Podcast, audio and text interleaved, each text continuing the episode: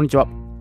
上森です。今日はですね、不満足を堂々と主張するについてお伝えしています。不満足を言ってしまったら良くないんじゃないかなっていうふうに、まあ、思われるかもしれないです。まあ人はですね、何かしら不満足を抱えて生きてるんですね。で、悪いことではないです。でお釈迦様のように悟りを開いて聖人君子になってるっていう人は、まあ、ほとんどいないじゃないでしょうかね。その人類全員が空って呼ばれる領域に到達していればですね、この争い事っていうのは起きていないと思うんですね。で、まあ私の個人的なこれ願望ですけど、まあ全ての人間が悟りを開く状況になったら、まあいいかなとは思ってるんですね。やっぱ第六感タイプゆに、まあ、スピリチュアル、かつなんかふわふわとした感覚があるので、まあ、つい夢見がちなんですね。で、その自分の夢見がちな欲望を突き動かすパワー単語っていうのがあるんですね。言ったら私の欲望を突き動かしてる響く言葉ですね。まあ何かと言ったら、まあ愛情とか、感謝とか、幸福、信頼、誠実、希望、情熱、真実、尊敬、栄光、努力、永遠、自由、上昇、進化、向上、価値、創造。これ2つありますね。作る方とイメージする方ですね。で、影響、独立、名誉、成功、発明。まあ、こういった言葉ですね。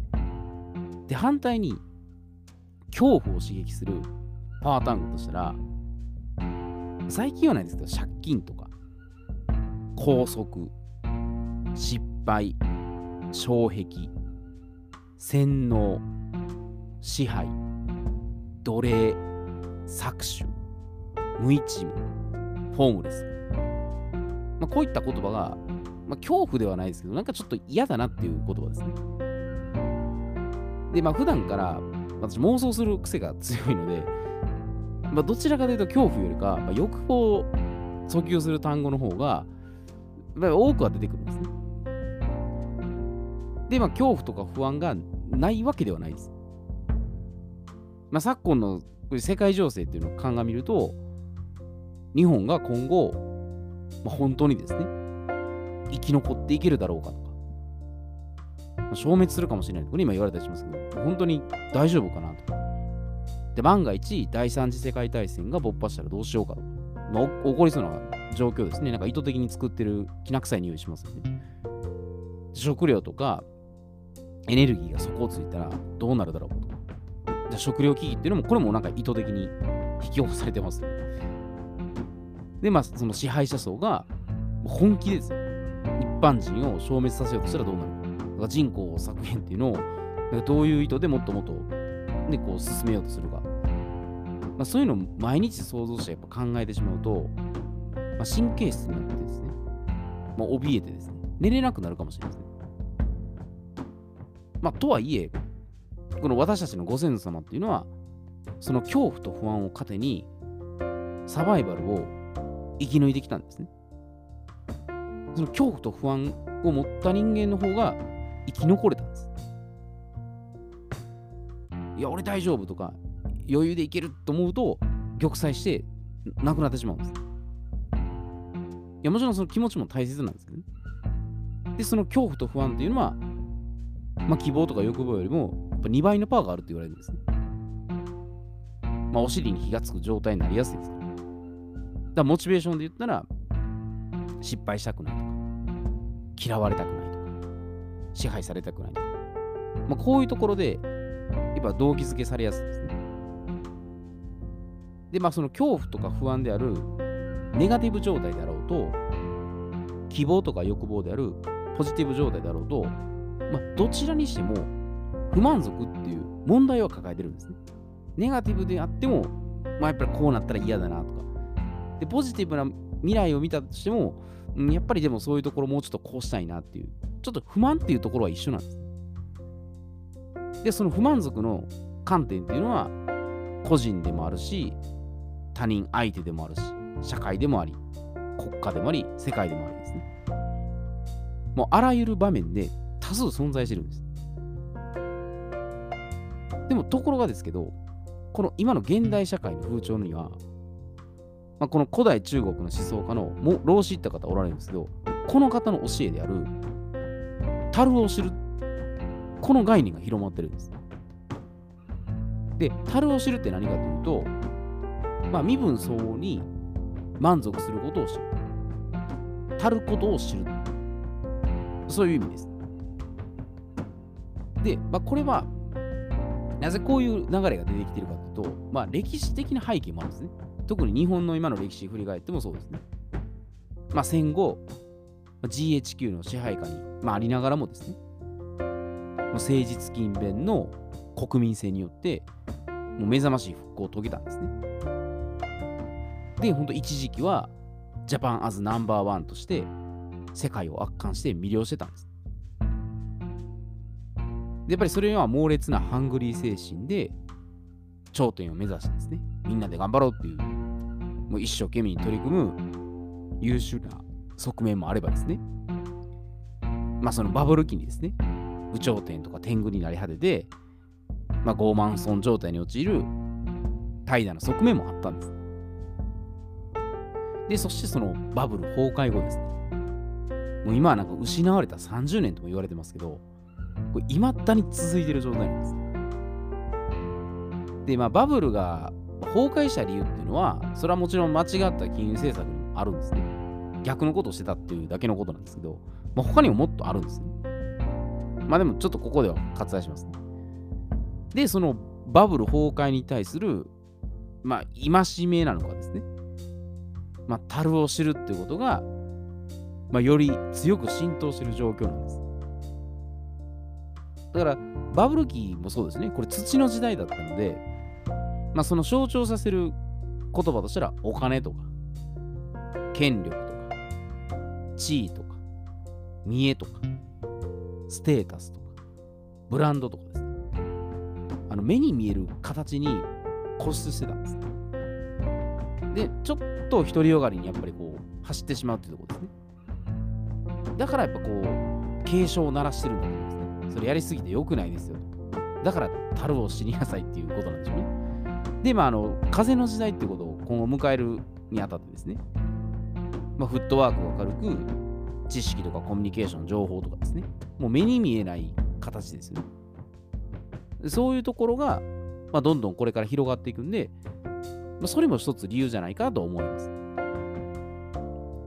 で、その満足を、じゃ追い求めすぎる上にですね、なんか法律を度外視してまで結果とか利益を得ようとしてる、その事実もあるんですね。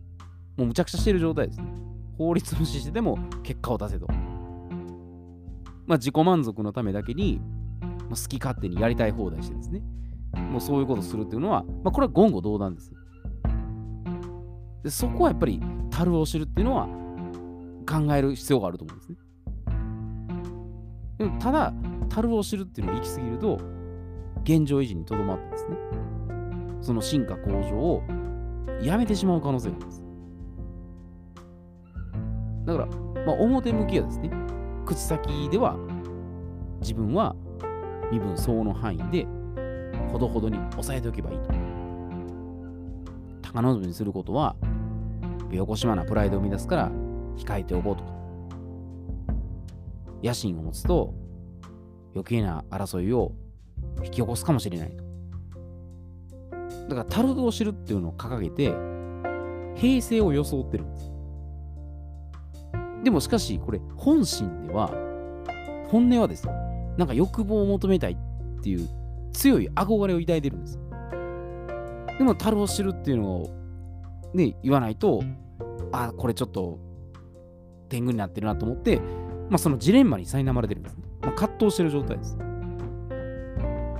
であとはその社会的風潮に迎合しないと、まあ、自分だけが浮き立ってですね、周囲から白い目で見られるとか、高飛車なことを夢見るなんて、おこがましい野郎だとか。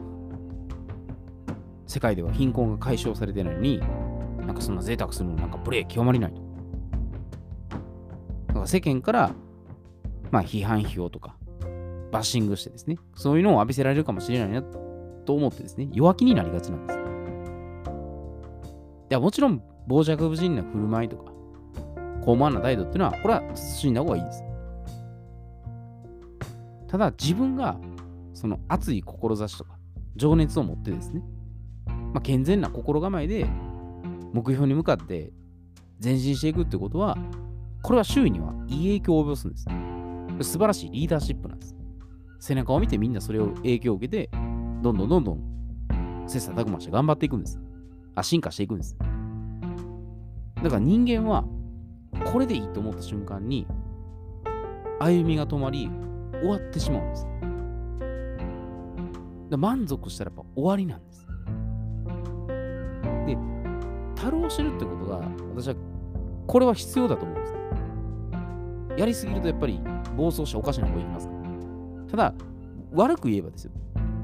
樽を知るっていうのは、限界突破せずに、現状に満足満足して甘んじてしまうってことです。そこはやっぱ良くないと思うんですね。常に上を見て、ステータスをするんじゃなくて、自分、過去の自分と比べてです。で、向上する気持ちがなければ、堕落していくんです。だから自分との戦いですね。人と戦うんじゃなくて、自分の弱い心とか、怠ける心に打ち勝つってことです。だから本当に手に入れたいっていうものは、満足を遅らせていくことで、まあ、自分を奮い立たせて追い込んでですね。で、鍛錬に集中するってことができるんですね。なので、堂々と不満足を主張するってことなんです。で、この不満足っていうのは、単なる愚痴とか、不平不満になったら意味がないんです。普段ですよね、家庭とか、まあ、居酒屋さんとかですね、まあ、政治であったり、経済であったり、社会であったり、企業であったり、世間であったり、上司とかですね。まあ、こういったことに関して、悪口とか、批判批評とかを発信してる光景があるんですよね。ってみたら、あの政治はやり方良くないと。経済政策むちゃくちゃだと。こんな日本の社会をしたのは誰の責任だとかね。あの会社は給料が悪いとか、ブラックだとか。今の世間は狂っていると。あの上司はひどいっていうま、そういうことをやっぱ言ってる光景あると思うんですね。で、その愚痴とか不平不満を発信してない、発信してはいけないではないんです。別に発信していいと思うんです。で、それを不満足ですね。満足しないので、不満足として認識しているのであれば、解決策とか、代替案を提示するってことなんです。その愚痴とか不平不満を言うだけなら誰でもできるんです。あいつムカつくとかね、世の中おかしいとか、政治が悪いとか、経済悪いって、誰でも言えるんですね。じゃじゃあどうするんですかって話です。それで解決策代替案あるんですかって言われたら、それはないって言ったら、変な話ですね。矛盾してますね。だから一流のプロとか、まあ、いわゆる成功者って言われてる人っていうのは、愚痴とか不平不満を言うんですよ。言うんですけど、その発信した後に、必ず解決策とか、代替案を提起して、実践に落とし込んでるんです。自分だったらこれはちょっと良くないなとか、この視点ダメだなとか言いつつもですね、でも自分だったらこの視点でこういう解決策とか、こういうアプローチを取って、これはどうかなっていう提起をしてるんです。で、実際やって落とし込むとですね。だここはやっぱり平凡と、やっぱ非凡の違いなんですね。外野で野獣を言ってるだけなのか、実際に現場でやるかっていうところの違いですね。で、この不満足で終わってる理由ですね。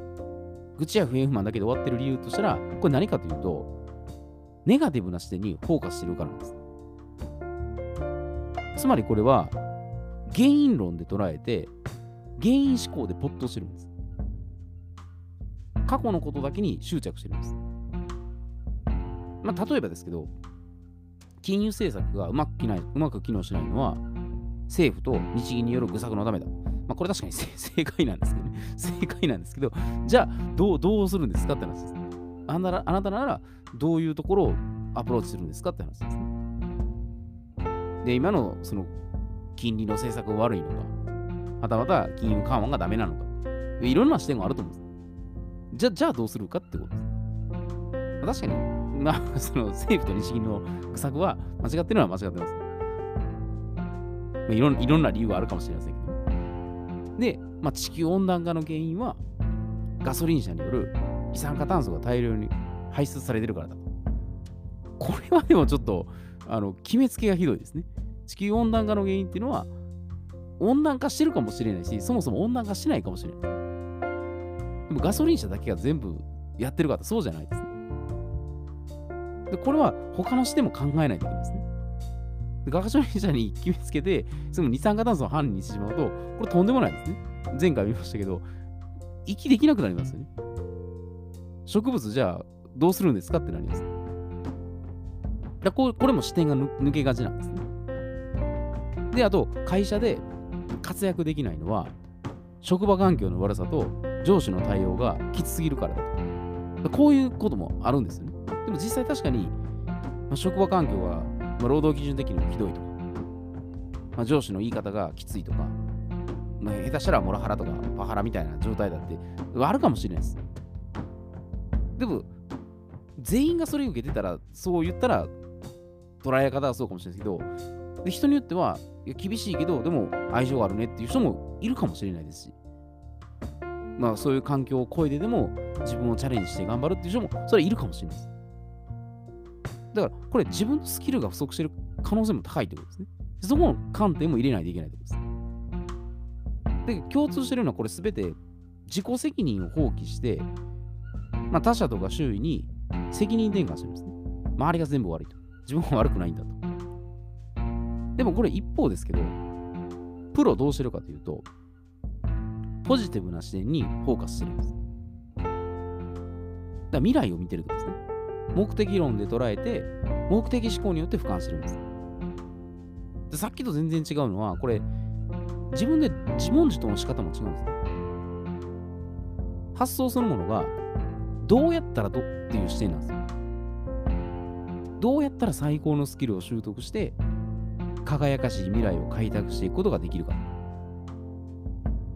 でどうやったらお客さんが満面の笑みで喜んで、自分と生涯お付き合いできる関係を築けるか。